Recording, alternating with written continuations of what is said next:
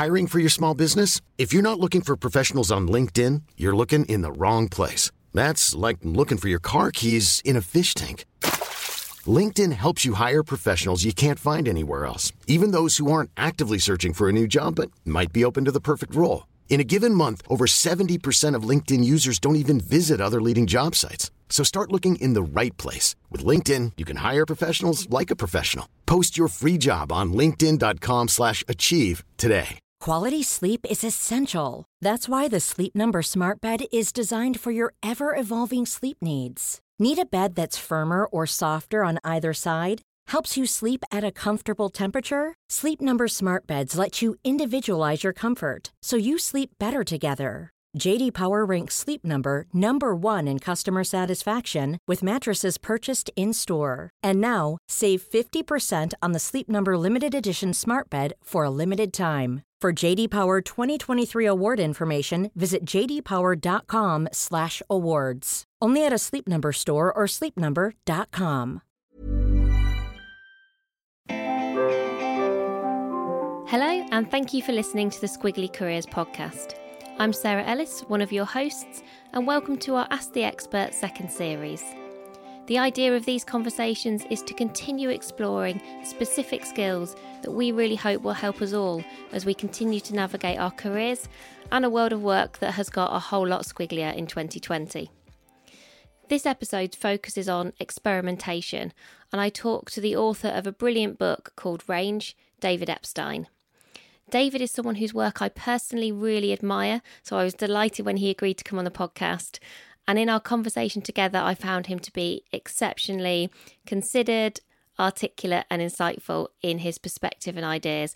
So I really hope you enjoy today's conversation and find it really useful. And just before we get started, thank you to the Bupa Foundation for continuing to support our Ask the Expert series.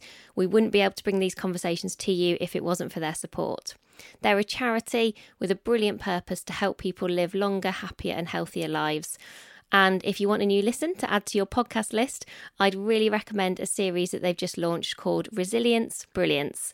And their podcast features stories of resilience from everyday people achieving extraordinary things. And they're such a heartwarming listen. So perhaps add that to your list if you get a moment this week. So let's get started with my conversation with David, and I'll be back at the end to let you know who's coming up next.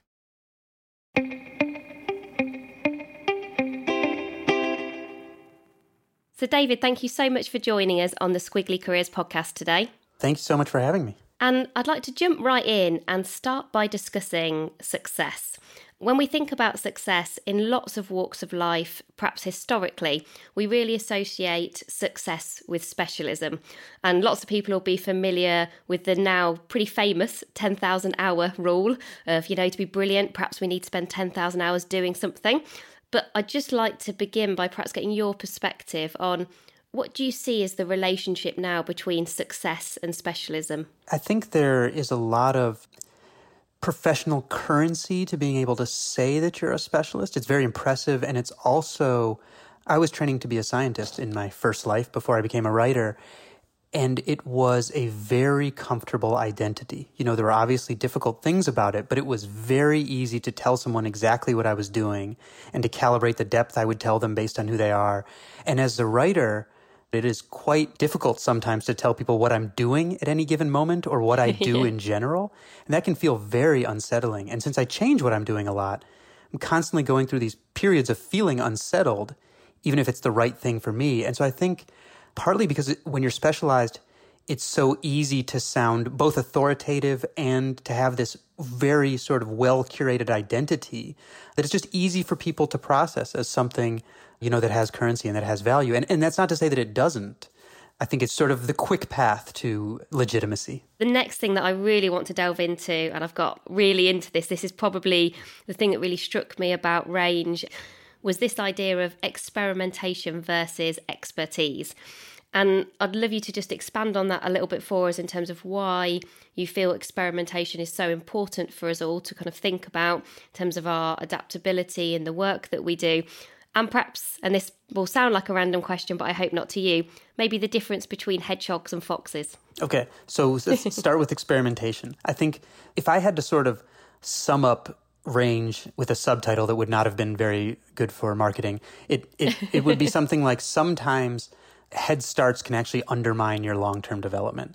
If you look at the body of research, there's sort of two main avenues by which experimentation helps people improve. The first is using what economists call match quality. So match quality is a term economists use to describe the degree of fit between an individual's abilities and their interests and the work that they do which turns out to be extremely important for their sense of fulfillment, their productivity. In fact, how much grit they display has a lot to do with how good their match quality is. So that's one, is just getting yourself in a place where you fit well.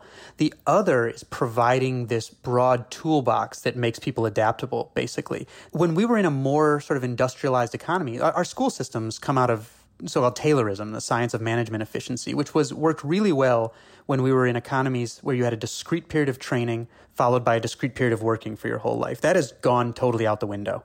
Now, like everybody is having to reinvent themselves over and over and over and having to pivot from things that worked yesterday to new solutions. And it turns out that when you specialize really narrowly, there's actually something called an Einstellung effect, where you actually get stuck in certain types of, of solutions, even when there are better ones available.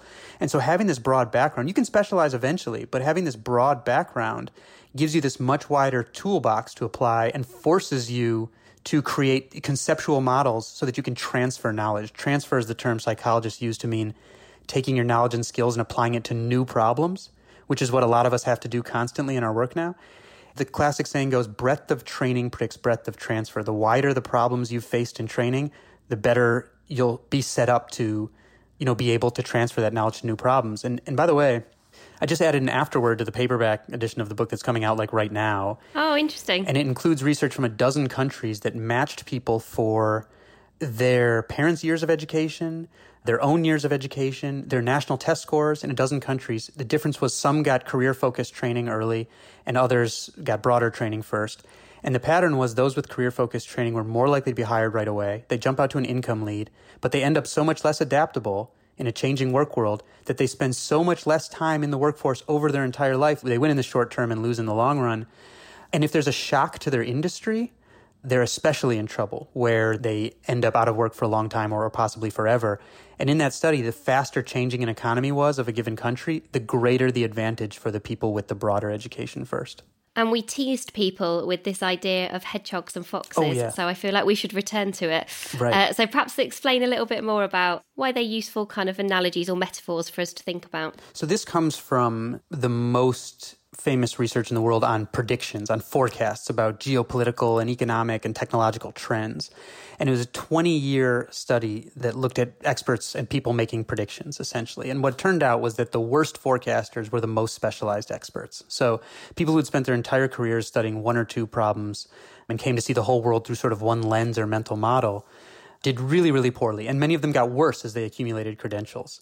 That said, there was an inverse relationship between fame and accuracy. So, like the people you see on television giving uh, you know, predictions are scientifically proven to be the worst forecasters in the world. And the scientist who led this work sort of made two some broad classifications for the best and worst forecasters, and he called them hedgehogs and foxes. And it's taken from this parable where the hedgehog knows one thing very deeply, like burrows down into one thing, and the fox knows many small things, nothing as deeply, but can put lots of different things together.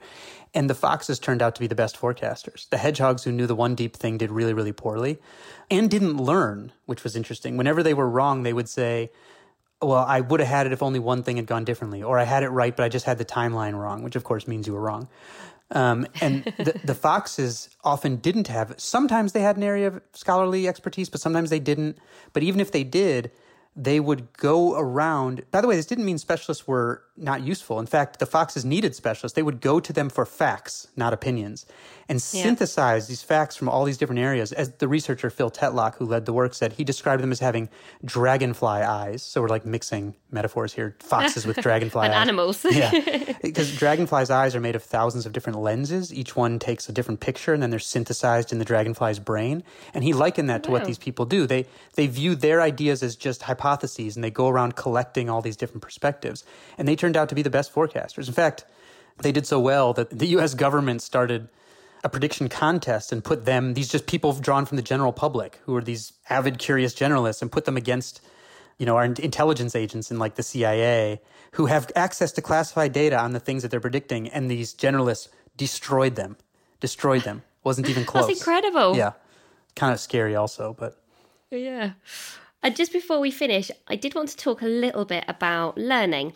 So we see that with all the organisations we work with, we're all needing to get much more used to unlearning, relearning, having a beginner's mindset because of this adaptability and the experimentation that we've talked about. And I really like the fact you talk about the importance of slow and hard learning and then this idea of spacing.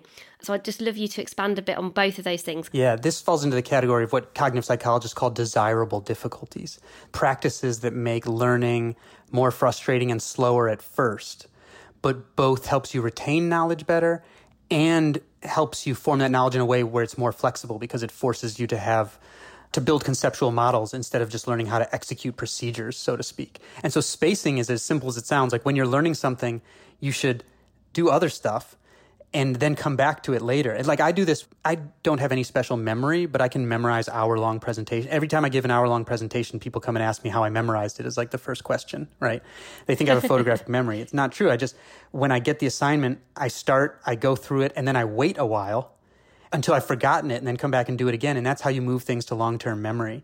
And so there's sort of two desirable difficulties you can combine in, in one with a strategy called interleaving. To give you an example of what that is, because interleaving encompasses spacing, where you, so, okay. for example, there was a study that came out too late to get into my book of sixth grade math learning classrooms in the US, and they were randomized to two different types of math learning. Some got what's called blocked practice, which is you get like problem type A, A, A, A, A, B, B, B, B, B, and so on. Students do well, progress is fast, they're happy, they rate their learning highly, they rate their teacher highly. Other classrooms got what's called interleaved practice, where it's like all the problem types are thrown in a hat and drawn out at random. You know, A, D, right.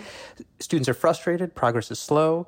They rate their teacher poorly, they rate their own learning poorly, but instead of learning how to execute procedures, they're learning how to match a strategy to a type of problem. So the problems are mixed up and like problems are spaced by virtue of that.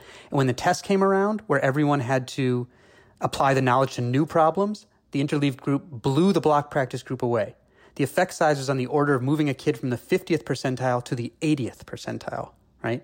And so these difficulties of mixing things up when you're learning them and spacing them out, which feels like it slows things down and does at first, and is actually really a desirable thing to do. So, I, so I would suggest anytime somebody has to memorize something, when you get the assignment, start and just go at it right away, and then leave it aside for a while, and you can come back to it later, and that's it will actually help you encode the long term memories. One of the things that we hear a lot from people who are perhaps making career change particularly at the moment, perhaps change is happening to them. So they're having to make career change. And we've talked about one of the things that generalism and range really helps us to do is take the skills that we've developed in one type of work and transfer them to another.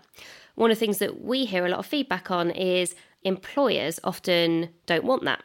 They want people who perhaps look and feel the same, who've done something similar before, and perhaps don't value the kind of range, the squiggliness, the zigzagness that we've described today.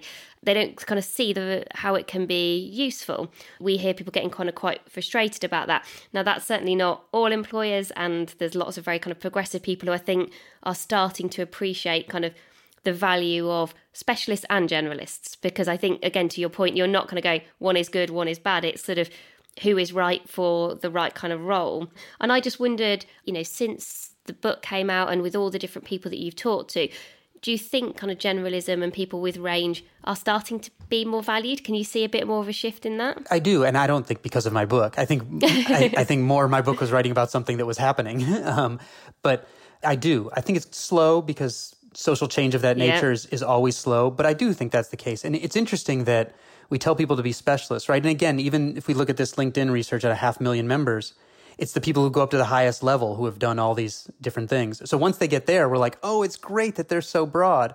But nobody yeah. tells them, oh, hey, why don't you do a bunch of different job functions, you know, early on, right? And so we force them to sort of do it on their own. I think there is some increasing value on this because people are realizing that adaptability is so important and that fewer people are going to do the same thing over and over and over for a long time. They're going to have to be adaptable.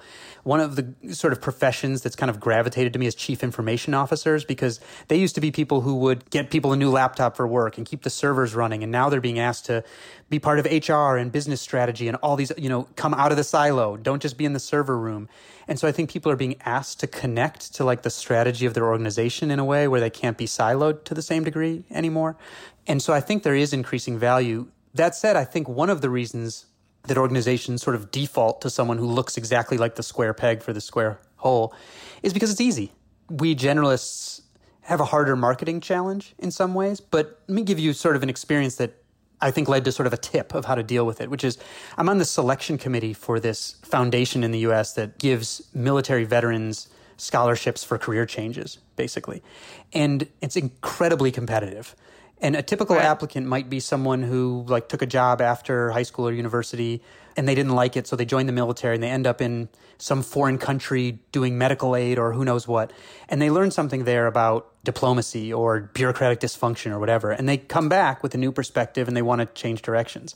When I get those people, they're, they're sheepish about having changed directions. So when you see their mm. resume, mm.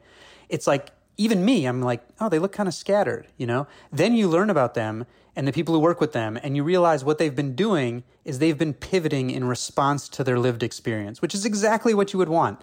You shouldn't want them to learn something and then continue to forge straight ahead anyway. yeah. But sometimes we have to tell them to accentuate that, right? We have to drag it out of them a little bit. And these are the people who usually win.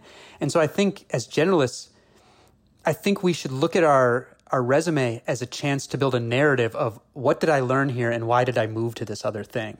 To make it sort of easier for the person looking at it instead of just a list of things, make it a, a narrative journey, really. We always ask all of our guests just to share their one piece of career advice with our listeners. Perhaps it's advice that you've been given that's really stuck with you, or perhaps it's just advice or kind of some words of wisdom from the work that you've done that you would just like to finish our conversation with today. Herminia Ibarra's work had a tremendous impact on me, and her "We learn who we are in practice, not in theory," is because I don't know. I have no idea what I'm going to do next. I knew exactly what I was going to do when I was 16, and now I kind of don't. That's a reminder that you actually have to set up a way to experiment with something in order to learn if it's the right path to go. Whether that's expanding your network so you can get knowledge about some other opportunity or a class or finding some way to dabble in something, setting up those experiments, I think, is incredibly important because the idea of just introspecting and then making a leap is not the way these transitions really happen. So I hope you enjoyed that episode and found my conversation with David useful in the work that you do.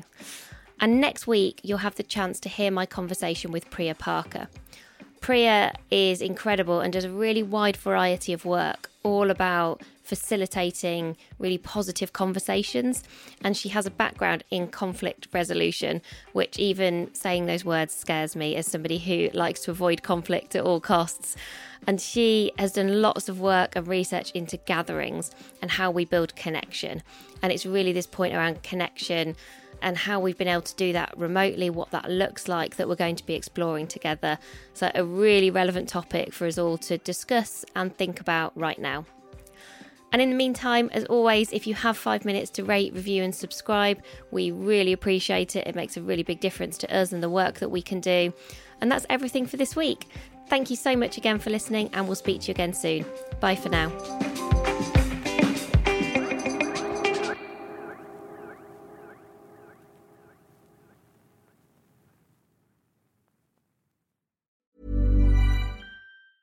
Ever catch yourself eating the same flavorless dinner three days in a row?